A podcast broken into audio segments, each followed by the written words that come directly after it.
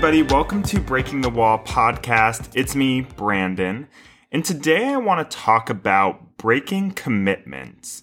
This life of a freelancer is complicated, and you have to book a lot of things far in advance, sometimes six months to. I think I actually just booked my first uh, teaching engagement for the summer um, in June 2022, uh, like last week. So sometimes you have to book things so far in advance that you're not really sure what your life is going to be like at that time. And because things are always changing, especially just coming out of a pandemic, a lot of the times things need to be shifted around. And sometimes you have to actually cancel or break commitments that you've made earlier that you can no longer do. And for me, I wanted to make this episode because I actually just had to break a commitment. Um, you know, this organization reached out to me uh, a couple months ago and wanted me to teach. And what has happened is my schedule has started to fill up, and I decided that it was just better for me to let the original job go. Right. And this is really tough. And it's tough for dancers who, I mean, as we're grow as we're growing up, we learn to stick with commitments. We learn that we can't quit, right? If you break a commitment, then you're going to burn bridges. Like that's the messaging that comes along with, you know, being a dancer. And to an extent, yes, like this is true. This can happen. However, sometimes you need to break commitments to better navigate the career you want right? You have to make those tough decisions. And in this circumstance, I broke a commitment that would last one hour right? In exchange for a commitment or an opportunity that would take an entire weekend and also aligned with what uh, I want to do in my career and it aligned with my values. So for me, it was a tough decision because I already they were already counting on me, this organization, to like show up for them. Uh, but for me, I had to let it go in order to make room for something that better aligns with what I want to do. And in this freelance world, being reliable is super important, right? If people are counting on you to show up, you have to show up. Like your name is kind of all you have to go off of. But sometimes you need to make those tough choices to protect what you need. So in this episode, it's all about breaking commitments that you haven't started yet, right? So let me make that clear. This is about breaking commitments that you're not in the middle of yet right? It's the difference between, you know, you've been doing one job for, you know, a year, maybe you're in a dance company and like halfway through you said, nope, I'm leaving. I committed to 52 weeks and I'm only going to do half of these. Or I don't know, maybe you're teaching over a week at like a summer workshop and halfway on Wednesday, you know, it's Monday to Friday. On Wednesday, you say, nope i'm i'm done i gotta i gotta go and do something else this is a different episode yeah this is more about you said you'd do something months from now, and as it gets closer to the event, you realize you won't actually be able to do it after all. So, how do we navigate that? So, what I want to do in this episode is just offer you some practices of when that moment comes, uh, when you have to back out of something. What do you do? And I'll just start by saying the best thing to do is to make sure before you commit to anything is to make sure you can fulfill that commitment or be confident enough to fulfill that commitment, right? So we're not taking jobs, especially long term ones, that we already know we're, we can't commit to. And I will tell you, being on, being someone who has broken a couple commitments in my career so far, the stress of trying to get out of um, commitments in a respectful way uh, is not worth it, right? We've talked about in past episodes auditioning for jobs you can't do, and it's just not great to put yourself in situations you aren't prepared to commit to, right? So before you do anything else, if someone offers you a job, whether that's a dancing job, a teaching job, a choreography job, really ask yourself, can I commit to this, right? Uh, that's the first step. And a lot of us as freelancers, we're to take, we're to say yes to any job we can get. So if we think we can do it, we're to say yes and then deal with the consequences of that choice. But the second thing, say you've already committed to one thing and a new opportunity comes up. Another thing is to find a way to make everything work together. So before I cancel, I think to myself, okay, I've already said yes to this. This new opportunity came along that I really want to do as well. Is there a way that both can exist at the same time? Right? Maybe a schedule can be rearranged. Maybe you can split your time in a creative way. Uh, I know during APAP season, which is a uh, festival, I guess you call it a festival here in New York, where a lot of theater promoters come to the city and dance companies buy like 30 minute slots in studios or in theaters for these promoters to see their work and potentially get casted or not casted, but hired to bring their company to that theater in the coming years. Um, and I know a lot of dancers are used by multiple companies. So there's a lot of schedule conflicts that need to be worked out. And usually, if a dance company wants to work with you, then they're going to figure out a way to make everything work together. So in those kind of circumstances, you're like, okay, cool. I'm performing these two things. They're not performing at the same time. So maybe there's a way I can mix rehearsals and show up to these ones, but that's going to take a lot of communication, which we'll talk about in a second. But that's kind of the deal with freelance work. People tend to actually be more flexible, and by people I mean artistic directors or choreographers. They tend to be more flexible because a lot of jobs can't pay the rate in which you can, you know, have be able to reject other jobs, right? They're not paying you enough to say you exclusively work for us. So they're kind of in a place of, well, I'm not paying you that much. So yeah, you should be making money other places. Hopefully that's the situation. Sometimes it's not that. Sometimes there's a weird ownership thing in dance companies. Um, but if it's possible, try to negotiate how much time you can allocate to each place, right? It's all about being transparent. And that's the next tip. Yeah. Be very transparent about what you're doing in these jobs and what other commitments you have. There's like a tendency to be closed off and not share because you're worried about consequences.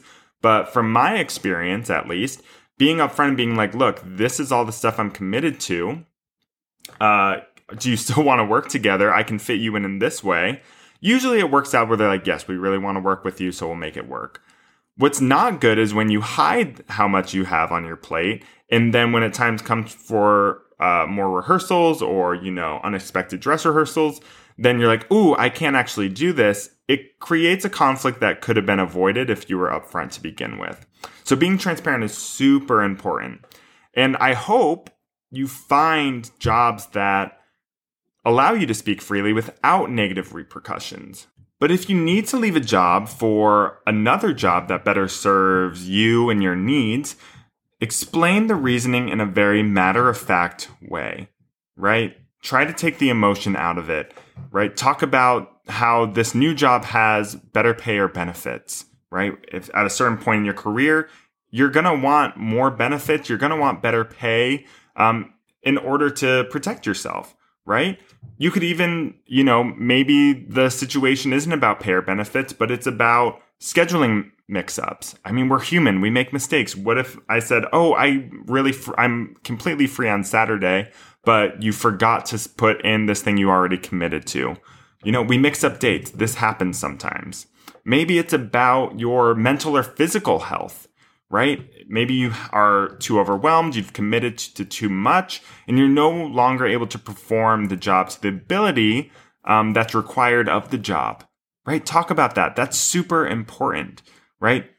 Sometimes, you know, the jobs have, uh, you know, there are different opportunities that better align with your long term goals. So, for example, this current thing I broke, you know, it's a teaching engagement. So I wasn't able to do it anymore um, because there's a dance opportunity. And for me at 28 years old, like dancing is dancing and performing is my main priority, which is why I don't commit to a lot of consistent teaching. I do more one off teaching or guest teaching right? I talk about that all the time because I don't want to break those commitments. I want to leave space for performing opportunities. So, but explaining these things to the person who you need to, uh, who you're breaking the commitment to, um, can at least provide some clarity to them. So it's like, look, this wasn't expected, but this is what's happening. And this is the choice I need to make. And this is where we go from here. The next piece of advice I want to offer is to find yourself a replacement. And this is usually for teaching commitments. So say you're teaching at a studio and you can no longer do it.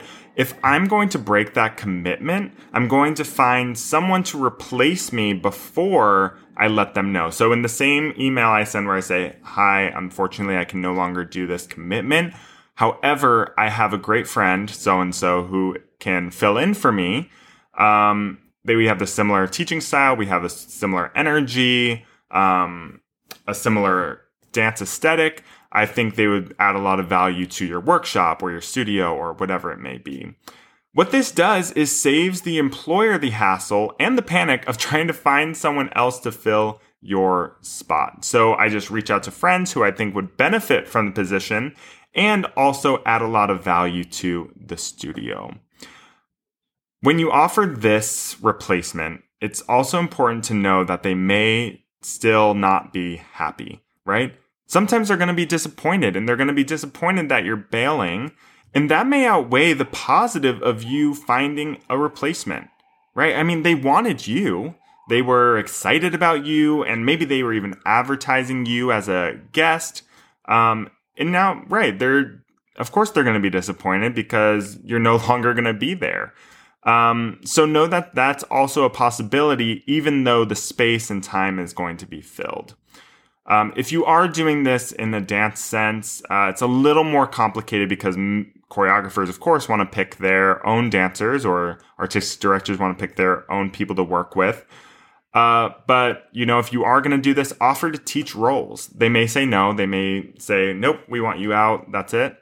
Um, offer to your time anytime you do have um, to kind of help the transition period move along.